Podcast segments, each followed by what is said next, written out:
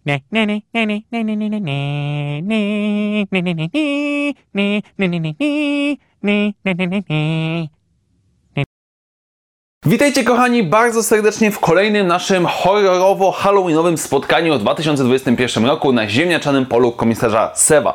I oczywiście, jak to w moim życiu, jak to w mojej twórczości na tym kanale, opóźnienia są cały czas, więc dziś materiał, który publikowany jest pod, na początku grudnia, niby dotyczy Halloween, ale stwierdziłem, że absolutnie chcę dokończyć ten cykl, żeby nie zostawiać powiedzmy niedokończonych wątków, więc dziś spotykamy się po raz trzeci, po raz przedostatni, żeby zająć się jednym komiksem tym razem, tak jak poprzednie dwa nasze spotkania dotyczyły miniserii komiksowych, tak dzisiaj mamy do czynienia z one-shotem Shadow of Vader's Castle, czyli kolejne nasze spotkanie z twórczością Kevina Scotta w klimatach gwiezdno, gwiezdnowojenno-horrorowych. I mimo, że mamy do czynienia z one-shotem, nie tak jak w poprzednim przypadku mieliśmy dwie miniserie komiksowe po pięć zeszytów, e, sama struktura, że tak powiem, opowieści zostaje zachowana. Dokładnie rzecz ujmując, mamy główną linię fabularną, w której nasi główni bohaterowie coś robią, gdzieś wyruszają, próbują osiągnąć jakieś cele, Jednocześnie to jest przeplatane różnego rodzaju strasznymi opowieściami ze świata Gwiezdnych Wojen, które, którzy, które bohaterowie opowiadają sobie nawzajem w ramach ciekawostek, czy też w ramach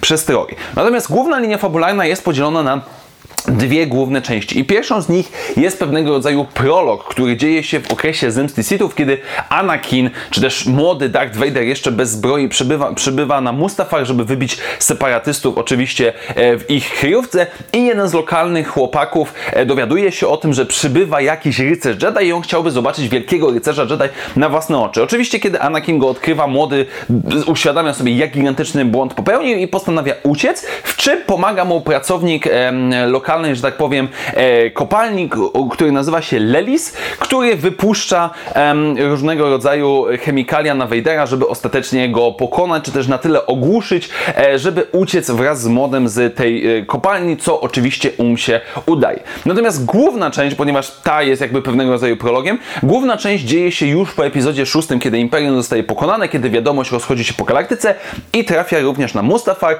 gdzie dwójka małych chłopaków, e, nazywających się Gigek i Tutei postanawiają ostatecznie rozprawić się z Imperium, czy też powiedzmy ze złym e, duchem Imperium na Mustafar, niszcząc zamek Vadera. Jednocześnie próbują oni być powstrzymani właśnie przez Lelisa, czy, który jest e, wujkiem Gigeka, e, który stara się ich przekonać jedną z historii, powiedzmy strasznych, że nie powinni absolutnie go robić. Jednak nasza dwójka młodych chłopaczków wyrusza w tą wyprawę. No i tam w zamku Vadera, kiedy próbują go zniszczyć, dzieje się główna część całej fabuły. I tak jak wcześniej mówiłem, mamy oczywiście tą główną linię fabularną, która jest przeplatana pomniejszymi historiami, których jest oczywiście ze względu na to, że mamy do czynienia z one-shotem nieco mniej. I do tych historii w pewien sposób zaliczam również ten prolog, bo teoretycznie nie jest to jakaś historia opowiadana przez kogoś i my nagle wchodzimy w nią, ale jest to mimo wszystko historia, która zaczepia o pewnego rodzaju klimaty horrorowe. Mianowicie, kiedy dwójka głównych bohaterów próbuje w prologu uciec przed Anakinem Skywalkerem, wypuszczają oni wszelkiego rodzaju em, gaz, czy też opary y, z lawy mustafariańskiej, które powodują halucynacje na Anakina Skywalkera, który zaczyna mieć różnego rodzaju wizje, kiedy zniekształcone, złe formy y, byłych mistrzów Jedi, czy to Jody, czy to Depybilaby, Mesa Windu, Qui-Gona, starają się w pewien sposób go wystraszyć i spowodować w nim jakieś poczucie przerażenia i winy za to, co zrobił. I technicznie rzecz ujmując, nie jest to jakaś horrorowa opowieść, ale jest ona absolutnie rewelacyjnie narysowana i w pewien sposób dotyka um, takich aspektów właśnie e, halucynacji, wizji, duchów przemawiających do głównego bohatera, więc tutaj uznaję to za je, pewnego rodzaju taką formę historii. Natomiast druga, która jest opowiadana przez wujka jednego z głównych bohaterów już po, powiedzmy w tej głównej części fabularnej, skupia się na originie Wayna. Wayne to jest ten szalony służący em, Vadera, który pojawiał się w dwóch poprzednich seriach komiksowych, jak i również pojawia się w tym komiksie i jest pokazany jego origin story. A dokładnie rzecz ujmując, był on oficerem imperialnym, można powiedzieć idealnym oficerem imperialnym, który za przeproszeniem nie wierzy w duchy, wierzy w dyscyplinę imperialną i tak dalej, który przybywa na Mustafar em, w ramach inspekcji na rozkaz pewnego Moffa, e, ponieważ wszyscy szturmowcy, którzy wyruszyli do tego zamku, żeby skontaktować się z Vaderem i żeby tam powiedzmy stacjonować, oszaleli, stracono z nimi kontakt i tak dalej. No i Vane oczywiście jako ten taki dumny oficer imperialny próbuje się dostać, ale na skutek tych wszystkich oparów, kiedy on zauważa, że te opary powodują halucynacje, powodują szaleństwo i Vader jest tylko na nie odporny, a wszyscy dookoła mają przekichane, e, Vane ostatecznie zostaje złamany, i staje się tym powiedzmy oddanym służącym Lorda Vadera, którego widzimy w poprzednich, jak i również w tym komiksie. I sama ta historia nie jest do końca taka powiedziałbym stricte horrorowa. Jakoś nie znajduje żadnych porównań powiedzmy do innych jakichś filmów, książek, komiksów i oczywiście jeżeli wy macie jakieś takie porównania, no to oczywiście napiszcie w komentarzach. Ale sam fakt tego, że mamy pewnego rodzaju ten origin szalonego służącego Lorda Vadera, znów nawiązanie do tych powiedzmy oparów, troszeczkę coś ala Joker, e, czy, czy też powiedzmy Scarecrow z pierwszego Batmana Nolanowego, e, no to może tutaj jakieś można znaleźć by porównania, ale sam sposób wykonania tych komiksów, pokazania, kiedy Wayne tam przebija się, powiedzmy przechodzi przez cały ten zamek i zaczyna go ogarniać szaleństwo, jest naprawdę dobrze zrealizowany. Druga historia, która też nie jest do końca moim zdaniem horrorowa, bo ja ją nazywam Twilekański Aladdin. O co chodzi? E, jest sobie historia małej twilekańskiej dziewczynki, która w, na swojej planecie próbuje w swoim mieście ukraść coś e, do jedzenia dla swojej rodziny. Zostaje złapana przez szturmowców imperialnych, zaprowadzona przed oblicze czarnoksiężnika. Tak jest opisane to w historii, ale ten czarnoksiężnik idealnie wygląda jak Palpatine. I okazuje się, że on zleca zadaniem dla tej dziewczynki, jeżeli nie chcesz kłopotów dla siebie i dla swojej rodziny, to słuchaj, pod waszą wioską znajduje się skarbiec, w którym znajduje się pewnego rodzaju kryształ, który potrzebuje, nikt z moich ludzi nie może go zdobyć, ale jak ty go zdobędziesz, to będzie wszystko cacy.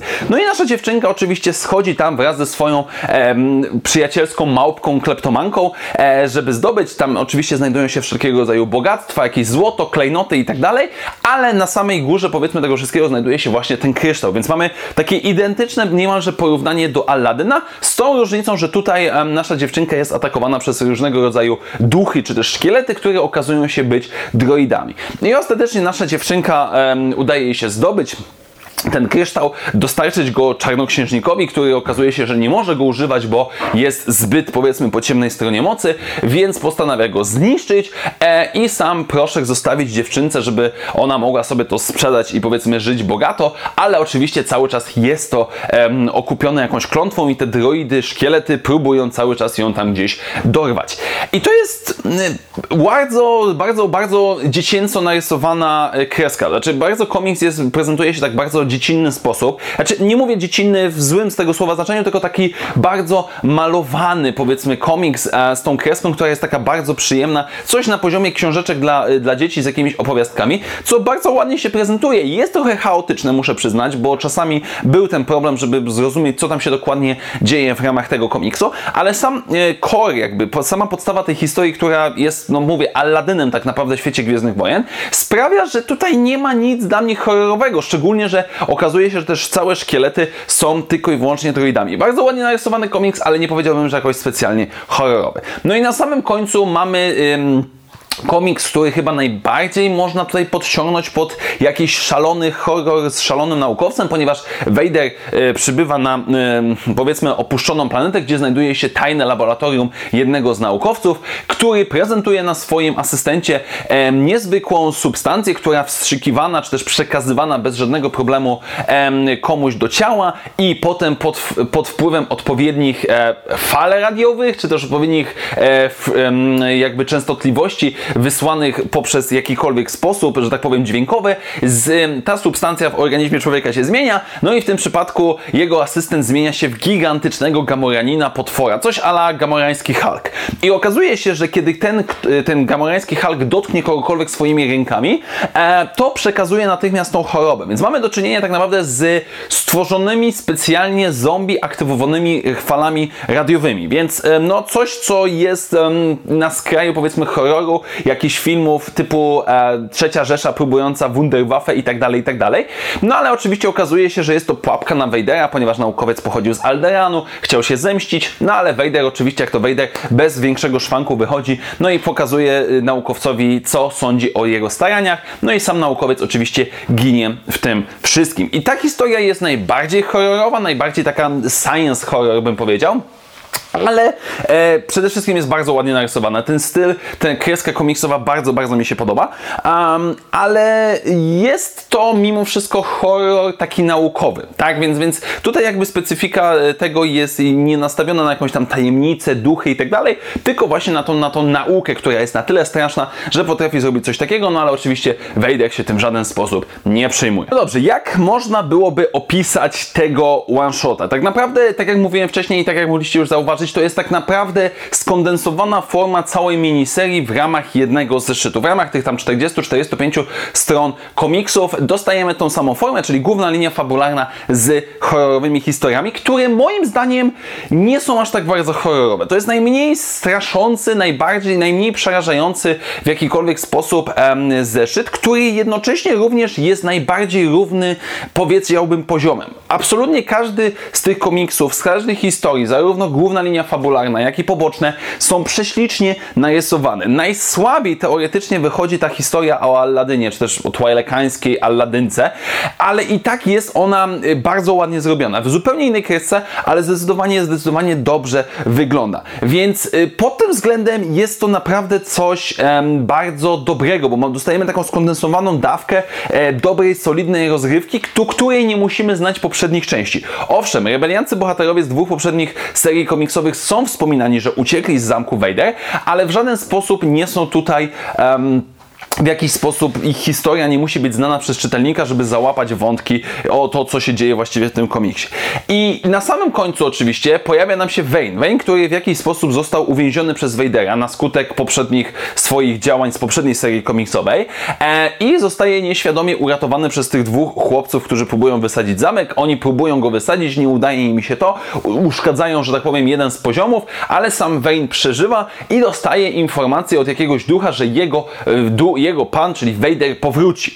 Nie wiem, czy to jest głos Palpatina, nie wiem, czy to jest głos Vadera, który mówi o sobie w innej osobie. Zobaczymy w kolejnej serii komiksowej. Natomiast jest to pewnego rodzaju wprowadzenie do tego, co będzie się działo dalej. Jednocześnie jest to takie skondensowane y, podsumowanie, które moim zdaniem naprawdę dobrze się prezentuje, nawet jako jeden solidny, porządny e, komiks bez znajomości innych tomów, który możemy spokojnie czytać. Dobrze, moi drodzy, tak więc e, pewnego rodzaju podsumowanie Shadow of Vader's Castle. E, moim zdaniem jest to zeszyt, od którego powinno się zacząć. Po pierwsze, jeżeli nie chcecie tracić czasu na poprzednie serie komiksowe, na te pięć zeszytów w ramach pierwszej czy drugiej serii, które już omawiałem na swoim kanale, to jest najbardziej skondensowana forma, która może Wam pokazać, czego możecie oczekiwać po tych serii, po, po twórczości Kevina Scotta w ramach tego tematu e, i która moim zdaniem jest najlepszym takim testem. Jeżeli Wam to absolutnie nie podejdzie, jeżeli stwierdzicie, że to jest, nie wiem, zbyt dziecinne, nie podoba Wam się, nie podchodzi, to absolutnie nie zabierajcie się na następne tomy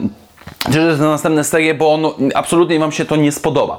Więc pod tym względem naprawdę dobrze mi się to czytało. E, po pierwsze, było to troszeczkę krótsze, było to bardziej w jakiś tam sposób skonsolidowane. Mieliśmy tą różnorodność. Oczywiście, ze względu na to, że to wszystko było sklepione w ramach jednego zeszytu, no to czuć było te takie bardziej gwałtowne przejścia i bardziej szybsze pójście do przodu.